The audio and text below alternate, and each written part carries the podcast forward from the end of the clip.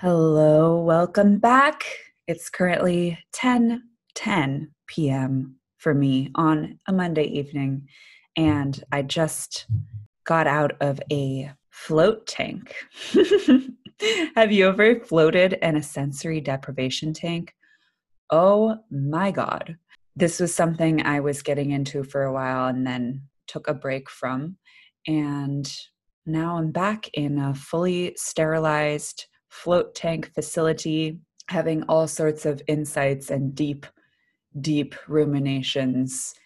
So, today's podcast, tonight's podcast, is with my friend Juan Fernando. And as you will soon find out, this conversation, while it's focused on music and specifically how music plays a role in relationships as a love language, as a modality as a form of an expression as a form of representing our our history. I really really loved this conversation and there's just so many layers to it and since recording it i've just been thinking more and more about how music functions for me in my life and how music functions for me in my relationships. I'm super into music, as many of you who follow me on Instagram at the Cora Boyd probably know. I'm always posting music, and you you've also probably picked up on I listen to a very very broad array of genres, time periods, etc. So since recording this podcast with Juan Fernando, I've really been playing with playlists and I created a playlist for the Magnetics Love School girls. They've been loving that. And I also started creating playlists for different feelings to process feelings.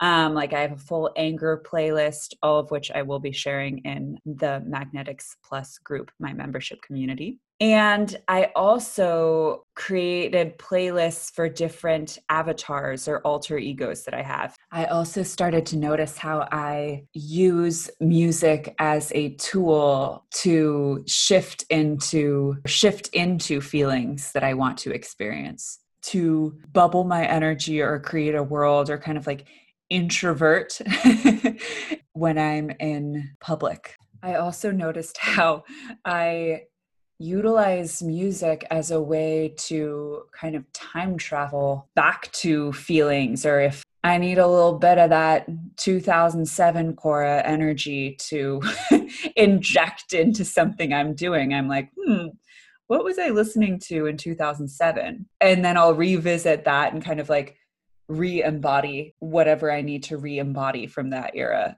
All of that being said, this conversation sparked a lot of thought in myself of how music functions in my life and how I utilize it. I hope it will for you too. So enjoy.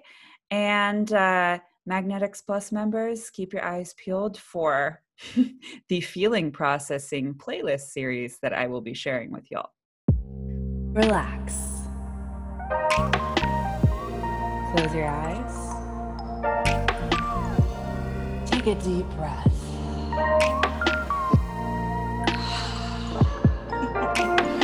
Welcome to Pillow Talk Radio, the most delicious place to be. On this podcast, we explore how to create more connection, possibility, romance, and magic in love and in life. I'm your host and relationship specialist, Cora Boyd. Are you with me? My friend Juan Fernando is here straight from Bogota, Colombia. Welcome. Thank you, Cora. I asked him how he wanted to be introduced, and he said, Hmm, well, like I'm doing a lot of things right now. So I'm a music journalist turned entertainment lawyer who, during the pandemic, has transformed into a film producer. So Juan Fernando is very multi-talented and has his fingers in many pots and uh, wrote for a long time for Rolling Stone in Bogota and was an entertainment lawyer and is now entering a new foray motivated Hopefully. by his impeccable taste in art and culture, which I've learned a lot from. Anytime I want some new music, I know Juan Fernando is going to know what's up. And I just message him and he sends me a playlist. I'm like, I'm ready. I'm ready for more. like a little baby bird waiting to be fed. Thank you. I'm I'm very excited by the introduction. I love talking about taste. It's important. So today we're going to talk a little bit about how taste factors into romance and relationships and compatibility. We're going to talk a little bit about playlists as a love language and just the language of music uh, as a way to relate with each other and dating culture in Colombia. The reason I was saying this prior to recording, but I read this really good book by this woman named Moira Weigel called Labor of Love, which is basically charting the invention of dating and how dating culture is intrinsically and very often dictated by the economy and what's necessary in the economy. So it's like, you know, here's what to do on a date. Like, this is what everyone's doing, right? Like, we receive a lot of this messaging. So, in large part, capitalism dictates how we date, how we interact. Um, or this is the thesis of the book. So there's a whole chapter in it that got me curious, and this is why I reached out to Juan Fernando for this conversation because this whole chapter she's talking about taste in dating culture and consumer tastes and how on dating profiles for example you can link your spotify or back in you know the the stone age when you used to like different facebook pages or you know list off on your your dating profile what books you've read or like what Netflix shows are you binging recently? It got me thinking about this and how it's kind of silly when you look at it like that, right? We're like, we're going to be assessing people based on their consumer tastes, right? Like, I've certainly swiped left on dating apps because they had super basic or shitty taste in music or whatever. But as Juan Fernando knows, I am. I'm not above shitty and basic music. I've certainly like had that as a filter and I, I think it is a valid one and it's one that we can bring some awareness to and ask Juan Fernando, how much do you think music taste matters in your love life? Well, Cora, I think it matters a lot. As you mentioned, music is very important for me in my career. I've, I've tried to put music into everything I do professionally. And well, what I've found with this is that my relationship to this thing that you were discussing has changed a lot. If I was to ask you, for example, what kind of music do you listen to? Hmm. It's it's hard to sum it up, right? Yeah. Like for me, I knew how to answer that question when I was nine, for example, because I, I listened to whatever my older brother liked. Yeah. And when I was uh, I don't know, 13, 14, I, I used to gravitate to outsider music, you know, sad music, uh, metal, that yeah. kind of thing and i used to think that someone who enjoyed that kind of thing because it was kind of like outside the mainstream would automatically uh, have like rapport with me or would even be like a like a like a good partner romantically mm-hmm. i'm 29 years old right now and if you ask me what kind of music do you like it's really hard for me to answer that question you're yeah. into so many different genres which is why i always love your playlist i think that now that you mentioned playlists, there's a lot of emotions that go into making a playlist. That's the way I do it. I used to host a lot of parties in my apartment and parties and after parties, you know? And what you oh, generally Oh, I know. you do know. So what you generally what you want is you want to kind of imagine the mood you're gonna like the emotions that you're gonna bring to the people that are gonna listen to that. I was thinking about my dating profiles when I had them and what i wanted to show about myself as you know as a product considering you were talking about like this whole uh, economic background what i wanted to show about myself marketing yourself. Product, yeah. Yeah was that i listened to a bunch of different shit. Yeah. I would include the fact that i like reggaeton which is uh, like a massive statement in in terms of you being able to accept that you have a lighter side that you like to party. But mm-hmm. i also wanted people to know that i like I don't know, serious music, and I like Nick Cave and the Bad Seeds, and I like mm-hmm. Interpol. And I wanted someone that would be able to appreciate that sort of thing rather than someone who just basically had my exact same interest. Right, because that taste, it speaks to, as you're saying, it speaks to deeper dispositions of like, yeah, this signifies like I can get down and party. Like this signifies I'm a deep, moody, sad boy. right? This signifies this facet of myself. Yeah. And uh, tell us, Juan Fernando, how did you come to love reggaeton? I came to love reggaeton because when I was growing up, I tried to be like, uh, I know, I was this rock kid. Uh, I hated dance floors. Uh, as a friend of mine said, I, I prefer the the bar over the dance floor. And we were, I, I think it was 2015, was it, when I I met this gringa in Medellin named Cora Boyd. And we decided that reggaeton was not so bad after all. One night we were just like, is it so bad after all? what is this reggaeton that these youths keep referring to? Reggaeton is a crazy thing now, now that you mention it, not just anecdotally, but it's this music that was created by the poorest people in Central America. Mm-hmm. It was it was forbidden and I don't I don't remember if it was Panama or or Puerto Rico that actually forbade reggaeton because of the content of the lyrics. Mm. And now it has become Latin American pop music. And yeah. every single label wants to have a major reggaeton artist. Yeah. And that's very revolutionary. It's hard to ignore. I would love to hear how like how how this is happening in the United States because it's gradually conquering more more space. But here in Colombia you have like music elitists hate mm-hmm. reggaeton. And when I was working at Rolling Stone, I tried to get a lot more content related to reggaeton, and it was it was an uphill battle. So I am very proud of reggaeton and, and, and the things that have been accomplished by Latin music worldwide. Yeah. Despite it, you know, kind of being a product, but I love the fact that you love reggaeton as well, and, and we yeah. continue having conversations about it. I love it so much. I think that it is in some sort of Pavlovian way very linked emotionally to like my sexual awakening.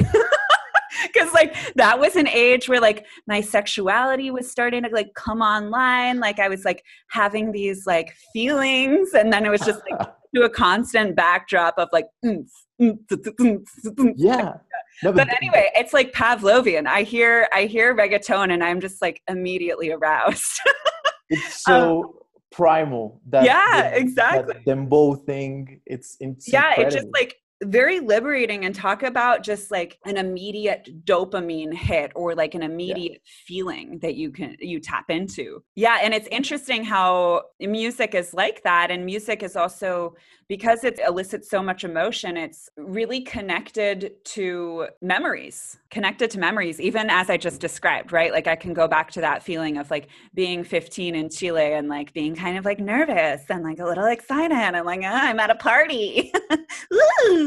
and that feeling like new, right? And that feeling. And also in terms of songs that we connect with someone over, like in a romantic relationship, it's really hard to hear songs that remind you of people you're not with anymore. Yes. That's why you should probably not ruin your favorite songs with. Don't ruin them by uh, sharing them with your significant other because you never know. no, but you, you, you yeah. do get a lot of joy from enjoying those kind of experiences. But, yeah. you know, coming back to the playlist thing, it's incredible because at some point you start becoming aware of how you can i'm not gonna say manipulate but if if, if i'm having a good time yeah, because if, if, i'm having a good time and there's something playing on the background and the lyrics and the mu- and the the rhythm is conveying this message of a good time i'm also going to associate you with my good time it's gonna also bring us together and i think that people are looking for that sort of feeling all the time and that's why you go to parties that's why you try to find clubs that play regularly music that you're into because yeah. you want to feel that way Right. It's about a feeling. Some people say music is a drug. Do you agree? I, I have experimented with both and they certainly tend to like hit some very specific spots, particularly when you when you yeah, no, I for example, I don't know, I have a lot of friends that are very into the electronic minimal techno scene. It's kind of fun, but what I get from listening to that music is there is no way you can enjoy this if you're not super into drugs because it's just like this blah, blah, blah. yeah and for me that's the appeal so it's definitely something that i don't like sensory that music is supposed to hit on your nervous system i don't know but yeah yeah absolutely and i remember we went to boiler room And yeah. it was one of my first forays into like an electronic show and that kind of electronic music. And as you may recall, I was kind of confused by it, but I'm really into it now. I'm really into it because of what you describe, where it's like it does something to your nervous system. It's like it hits on a different level than like highly lyrical stuff. It just like hits uh emotionally, or like you feel like you're kind of in a trance not and i've seen this sort of thing. I think there's like there's a movie about it like how like it synchronizes with your heartbeat or something like that. I think that what we're getting to is that you enjoy music on so many different levels. You enjoy it on a social level. Yeah. You enjoy it on um sensory nervous i don't know sort of way and you also enjoy it very culturally Mm-hmm. And I think that all those different levels uh, start to interact inside your mind when you're trying to determine whether uh, you like someone yeah based on on their taste in music particularly i think it's the one you tend to talk about the most. And just in terms of dating like you're spending time together you're in the car you're at home you're wherever and you're listening to music. And if you hate what the other person is playing it is you know it is this backdrop to everyday life or like accompaniment or however we mm-hmm. want to look at it. But like that can become a problem. Yeah and I think what's fun too is do you feel like your musical taste has been influenced or expanded by people you've dated? Yeah, I think it's a very exciting thing when there's something you can either share with your partner or have your partner share with you because it's like something to look forward to. Just to think of an example, like my girlfriend is very into Japanese culture, mm-hmm. that, which is not something that I've traditionally been into.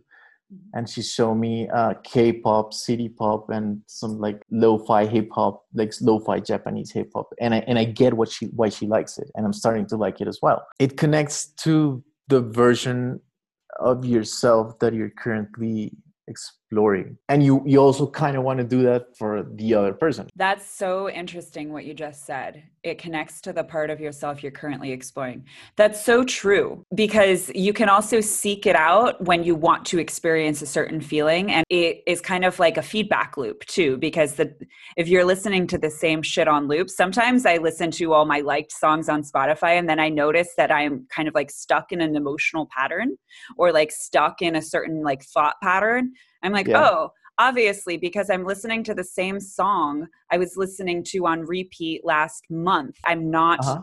evolving and introducing novelty to that emotional repertoire that I go plug into every day. And, you know, I go for a lot of walks and listen to music. One of my favorite feelings in the world is when you're having like this very normal, boring, repetitive days, uh, nine to fives, and when this when you discover a new song that sounds like nothing you've ever experienced before yeah. that can fix your day automatically it's, it's crazy because that's also why you want to find in someone you like Mm-hmm. Also, when you're first starting to get really into someone and there's some sort of song you have associated with them, it's like, I can't be the only one who listens to that shit on repeat when I'm crushing hard. I think it has a lot to do with the way in which you're open to new music and new it kind of like it's sort of related to how open you are also to different cultures to different people and yeah. if that's important for you in a partner then you're gonna have want someone who's open to new new music and to new art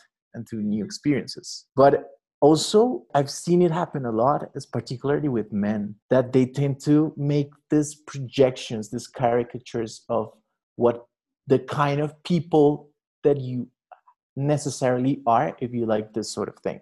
Yeah. Because I had, I had I had a friend who recently said, "Oh, if I could find a girl that's into this very underground Spanish punk band, then she's gonna be my perfect match." And I was, "Well, not necessarily, you know." Yeah, that's where it's interesting because what we're talking about in terms of like consumer and art taste viewed as a compatibility factor within dating it's like there is truth to that there's truth to yeah. that because it indicates a lot about deeper values and as you're saying openness to different cultures openness to different vibes and ways of being and at the same time it's not a direct indicator. It's not necessarily a direct indicator, or just because someone has the same tastes that you do, it doesn't necessarily mean there's going to be compatibility. Not at all. Yeah. And you get very disappointed when you assume that. And that has happened yeah. to me a lot. Yeah. And I think also I sometimes feel a little bit irked when I encounter people who really, really link identity to taste. Because, of course, you know, people who have wonderful taste in art like you, that is something that you should absolutely take pride in. It's a type of discernment that is both expressive of who you are and it's also a, a, the joy of learning or like discovering new music and the joy of like exploring yeah. the world exploring your emotional range through music and it's it's not your identity. Yeah you put a lot of hours into developing your taste throughout the years. So you should definitely be proud of that. It's like a, yeah. it's like a garden. Like you you worked on that shit. So you've oh. earned it. But it's also not necessarily static. It's so it's going to be yeah. defined by your experiences all the time. But you you know what? I, I just remember that i saw anthony bourdain went to saudi arabia and he had no clue who was going to be his tour guide and I remember that he started interviewing different candidates. The question that he started asking a lot of people was Beatles or Rolling Stones. Mm. That's it. And some people got annoyed by the question, but I I, I kind of get it because yeah. the Stones are, are, super chaotic. Camps. Yeah. Yeah. and the Beatles are very I don't know, they tend to want you want to create beauty throughout or through order and the Stones you want to kind of you're more of a chaotic type. Right. So I I have seen that you can actually create craft a personality test whether somebody prefers the Beatles or the Rolling Stones. Absolutely. And I, I really like what you just said of it's not static, it's not fixed. It evolves with you. And looking at taste as an expression of self. If you're a music journalist or whatever, you have to realize that 98% of music that has lyrics tends to be focused on romantic and sexual experience. So right. this is it has to be part of the way in which you're consuming and thinking about music. It's absurd that yeah. you're not thinking about that. Mm-hmm. and also how because of that music influences what we think of love and what we think it should feel like and what we think it should be like and like what it does feel like and what it is like. Does it ever bother you how much music is around romantic love? I used to have a boss, an editor at the magazine at Rolling Stone, who used to complain about that all the time. And he would give better reviews to albums that had no love songs because I feel like a lot of times you resent the fact that it's so like obviously part of like the marketing experience about love and you know like the industry of selling this mm-hmm. experience Mm-hmm. But it's also writing a song is also a very intimate and uh, personal journey that you're going through. And a lot of the times you're gonna want to write about what makes you the most vulnerable, which is necessarily love or the the lack thereof. Yeah. So you can be annoyed by it, but it's gonna be there. And whenever you're going through those very deep and strong emotions, you're gonna you're gonna want to have a good love song that it's close to what you're feeling at the moment. Mm-hmm. Also, music and heartbreak that comes in clutch. You ever like yeah. are heartbroken and you hear something that just really hits home and you're like, oh my God, I feel so seen. That's the power of, of very particular songwriters is the way that they can, because you know, when you start writing love songs, at some point it's gonna start sounding all the same. But then you have these gifted songwriters that are going to make it like think about it in a whole new way. It's very important for you to feel that this particular song is closer to what you're feeling that I don't know the songs that your parents were listening to. There's a method to that madness definitely. I always think of playlists or like dudes in the 90s making mixtapes to like court chicks who had ferrets, you know? yeah. That's totally what was going on in the early 90s, right? Can you describe what goes into creating a playlist for someone you really care about? Yeah, I think that you you're thinking about the kind of experience you want to have. It's funny also because you tend to when you're whenever you're crafting a playlist, you're thinking about the future. If you're thinking about like all your bangers, like your your your party playlist, most of the times you're gonna make it when you're I don't know probably at the office or something like that. So you're trying to like envision the way you're gonna feel and the way your friends uh, are gonna feel at that moment or when you're trying to create a playlist for someone you care about you're trying to anticipate a lot of a lot of things but you want them to know something about i tend to associate playlists with uh, what you said a couple of minutes ago the way i want to feel at that particular moment whether it's like i don't know I, want to feel like a sad bastard, or I wanna I wanna feel like I just woke up and it's uh, it's a good day. There's a lot of hours that you spend on your playlist and you're proud of your playlist as well. Have you ever had anyone make you playlist and you hated it? Yeah. We're like, here's a little nugget of love, and you're like, this sucks. yeah, no, this sucks. Because, and you know what? It's crazy because I'm thinking of a very specific case.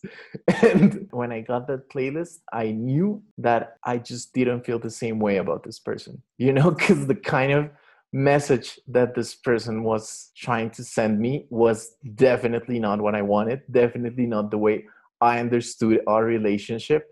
Mm. So it hmm. kind of like drove me away almost instantly. so it's funny you, you you asked that. So was it just like conveying a level of like depth and commitment you weren't feeling or was it that the music was terrible? Some of it was terrible and it was just it was, it was kind of cheesy uh, it was like using very commonplace things about oh i found you and you're great and i love you and I, you're like I that is not going to cut it for my dark gloomy soul. Try again. Whereas i can think i have this this playlist with my current partner and it shows such an evolution because at first it's like some of the songs are like i like you but this sort of thing is like not necessarily convenient for me right now. And that's there on that playlist. And you were also mentioning your like the songs you like the songs you save on your spotify playlist. If you were to go and check the songs you liked on i don't know 2017 2018 you're gonna get a very good feeling of your experiences and what you were going through at that time. I, I love to do that for example.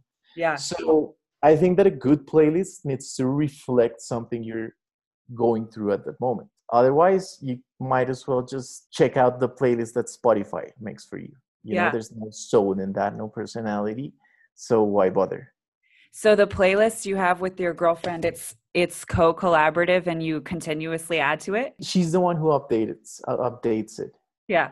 And uh the songs are like i know i i have perfect notion of which songs were added in I don't know December, which songs were added in January. Yeah, because it was it was a progressive thing, whereas this other awful playlist that I'm telling you about was just a surprise I got one day, and it had absolutely no coherence with what I really felt this this uh, relationship was. Yeah, that's so cool. So you have a playlist that's kind of a a time capsule. Yeah. What I think that tells you is that there's this intimacy in a relationship is going to be very related to the music you consider intimate. Has it ever happened to you, Cora, that you're at a concert and you feel that you love the artist and the songs that they're playing, but you probably enjoy them more in your own living room because that happens to me a lot. Mm-hmm. You know that that's that's so intimate, it's so personal that I have to make this mental exercise of I don't know, like removing everybody else on the audience so I can enjoy it the way I have been enjoying this my whole life. There's some songs that you're just gonna enjoy them that way.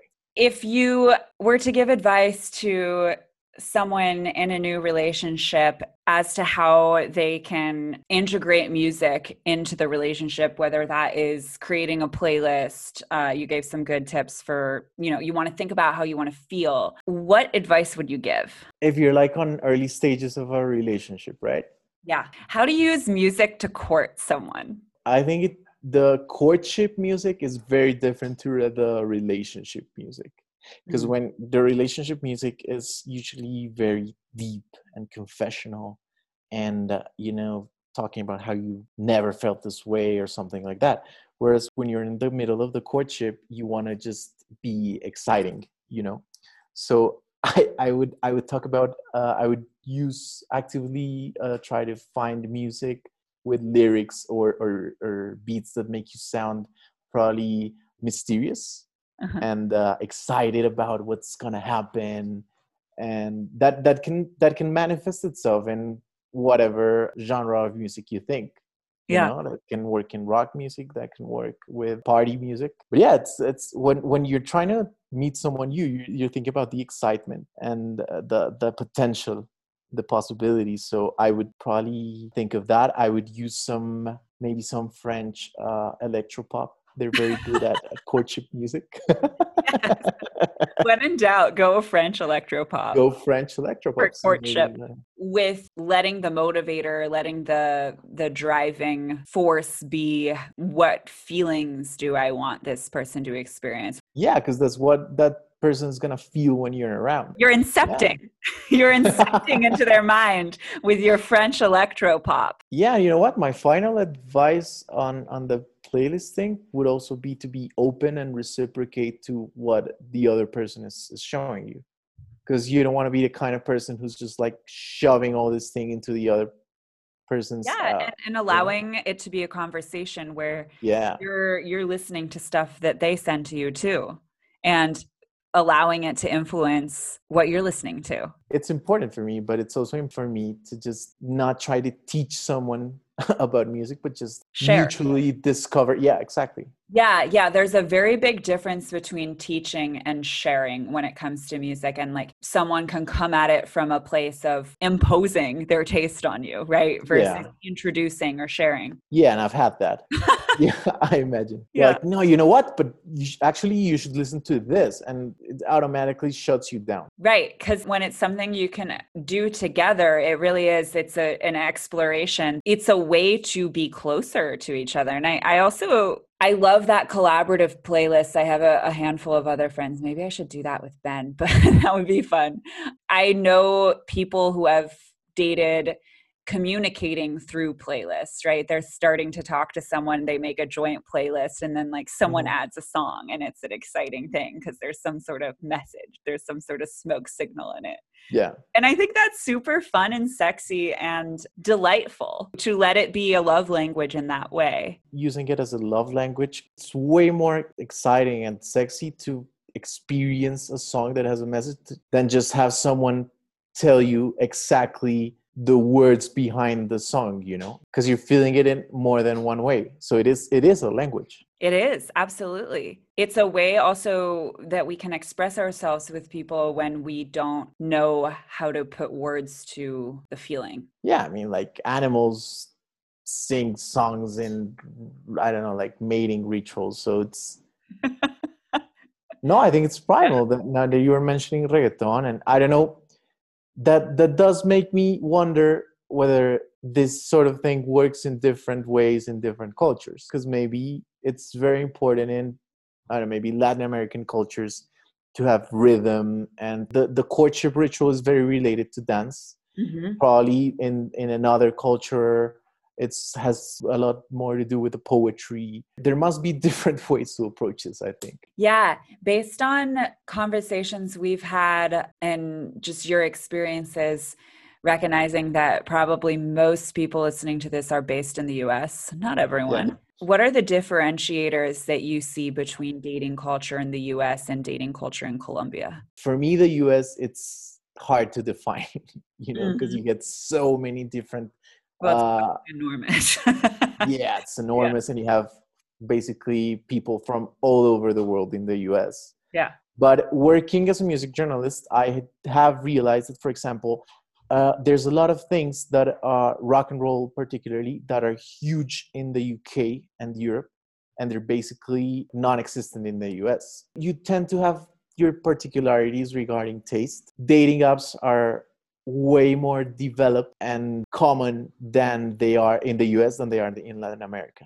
Mm. And I've also known that because of your your career. The kind of thing that you do, it has no parallels in Latin America or in Colombia, at least that I can think of. I feel like too, because Colombian cultures, it's a lot more community oriented. Yeah. The culture in the US, I think it's shifting, and I think that's a really exciting thing, but it is historically extremely individualistic. And not only that, because it's so enormous, displacement is very common. It's also not commonplace to live with your family as an adult. Like all of these things that disrupt network and disrupt mm-hmm. community. Mm-hmm. And I think that is a, a big challenge for dating culture in the US is that it feels more challenging to meet someone, right? Whereas in Bogota, where you live you've you know you've known people your whole life and you're like really deep in your community and people know people and it, it, that's probably how most people date right?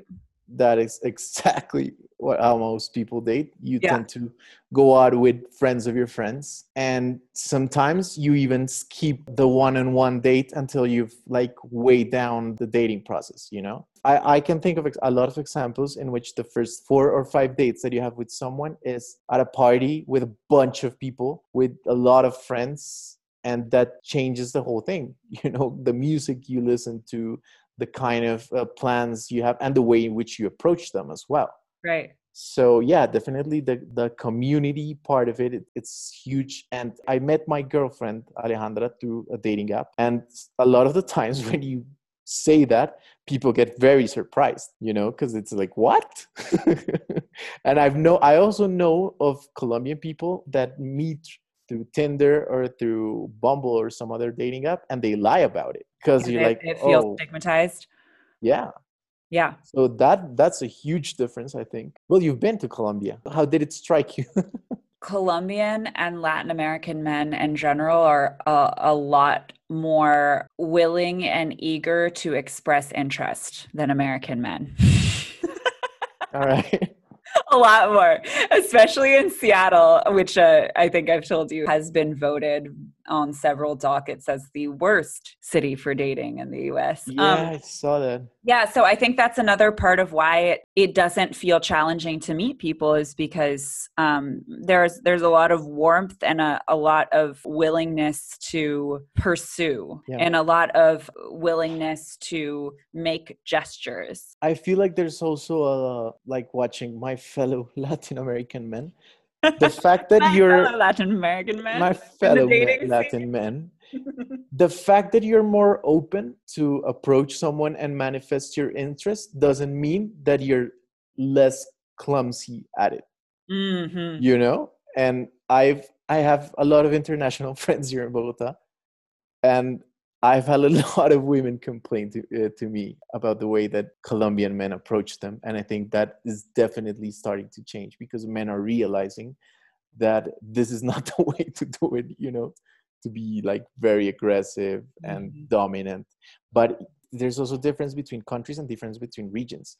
Like men in different regions of Colombia will be way more aggressive. And it has happened to me that in, in the past that uh, some women from Cali and Medellin, where men are more aggressive, have no interest in men from Bogota because they consider them to be too timid, too boring, because they need to feel that a man is 100% transparent about his intentions, otherwise, they get bored. Mm-hmm. So it's there's a lot of levels to that. But if you listen to our music, it is very different. Also because and this is huge because there is contact. When you go to dance with Europeans or Americans, you can dance all night without having any contact mm-hmm. if you don't want to. Mm-hmm. That's very hard in Latin America. Mm-hmm. Contact is invited, and contact is one of the best ways to find out if you have sexual chemistry with someone. Mm-hmm. So I imagine that that helps. that helps a lot along the way. Yeah, and also public displays of affection, or just like affection, physical affection, is so much more commonplace as compared to to U.S. culture. Or, I mean, and again, there's it's hard to even encapsulate US culture into one cohesive thing. I used to feel kind of shy about PDA being, you know, a white girl from Washington, D.C. and then my first long term boyfriend is from Chile and he would laugh at me a lot. He would be like, What, what are you doing? Like why are you being so shy about this? It's not a big deal right? So like i really appreciate that because i think affection is a beautiful thing and like i think that's a pretty big difference too is is that there's just less physical touch in how americans relate in general and uh, obviously we're you know we're speaking in generalized terms here we're just pontificating. That does make it feel like a bigger deal to go over into physical territory and start to build build physical connection, physical rapport, because it's just less common to do in general. So, yeah, no, and, and I would imagine, for example, you being a dating coach, the work you would have to do with Colombian men and an American man would have to be very different in terms of what they need to think about. It's a completely different game. When you're a kid in a Colombian school, particularly not necessarily in Bogota, mostly in, in the coast, when you get dancing lessons since you're like six and you have to ask girls out. And I've noticed that outside of Latin American countries, there's a lot of tension around engaging in physical contact that is socially allowed. Mm-hmm. Now, I was just considering that you you had a, a non-conventional education since you were very young. You lived in South America. Yeah. So it, it's funny how that influences the way in which you're a lot more open and knowledgeable about things that a lot of people in your social surroundings or not. It's interesting and and i've i've thought about in terms of my taste and then like also living in new orleans and like traveling a lot i sometimes am not sure how to describe my cultural background or like you know like my what uh, like the experiences that i've had that have been profoundly influential to how i view the world and occurred in large part at a very like impressionable kind of like starting in young teen years and then living a lot of different places it's really interesting in terms of like how that influences my taste and the things i'm attracted to and the sensibilities that i have i think are kind of weird and a little all over the place, you know? Yeah. I, it's just like, well, got a little smattering of that, you know? I've considered a lot of times that one of the reasons why I started like cultivating my interest from a very young age is because when I was a kid, when I was about, I don't know, like nine, 10 years old, I used to get music from my older brother, and he's 13 years older than I am. So at this point in time, it was considered this is 99, 2000. Most of the kids I went to school with were listening to this very shitty rap metal thing like uh, Limp Bizkit and Papa Roach. Mm. And my brother was getting me into Morrissey Mm. So, and into the Smiths and all this, which none of the other kids knew about. Yeah, you were me, advanced. You felt advanced. It's it's easy to say advanced because it's it's more culturally like critically acclaimed. But it right for me, it meant that this guy who had this beautiful voice, who had this, we, we all know how problematic Morrissey is, right? But yeah. the lyrics in the Smiths songs are extremely beautiful. Yeah, very and, existential yeah and i couldn't rec- i couldn't understand why the kids in my school would want to listen to Limp Bizkit. Limp Bizkit, which the name itself is absolutely horrible. And I don't know. I, have had people tell me that this is because I'm a Libra, and and, and it might be the case, but I cannot stand this sort of like shitty adolescent humor. but it makes sense because it relates to the emotions uh, in this music and your friends and the people you want to hang out with it changes so much of you the influences that you're getting from music Absolutely. And also, I think what we're really getting at the heart of here is distinguishing taste in music from the sensibility and the joy of it from status symbol and recognizing that having good taste in music it's a form of capital or like having good taste yeah. in anything right? Having taste right? That what we think of taste it's like kind of sophistication. When we think of sophistication what we're really talking about is class right?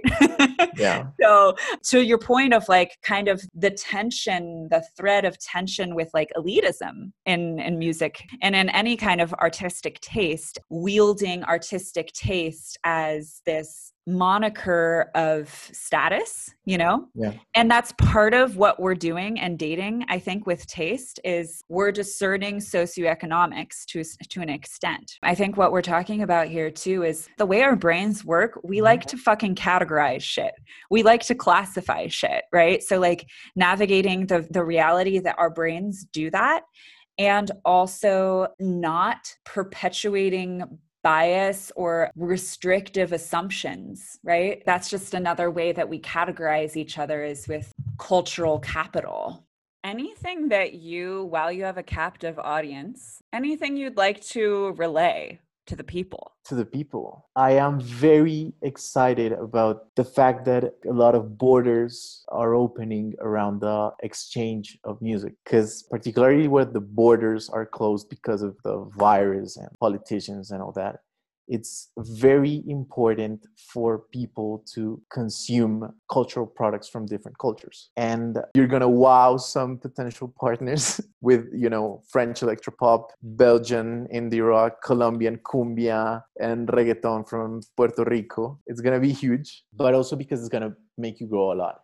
And ultimately i think that we have been talking about this without mentioning it and it's it's it's growth. Ultimately what do you want to get out of music what do you want to get out of art and what do you want to get out of meeting new people having new friendships and having a, a romantic relationship is growth. And i think music helps you grow.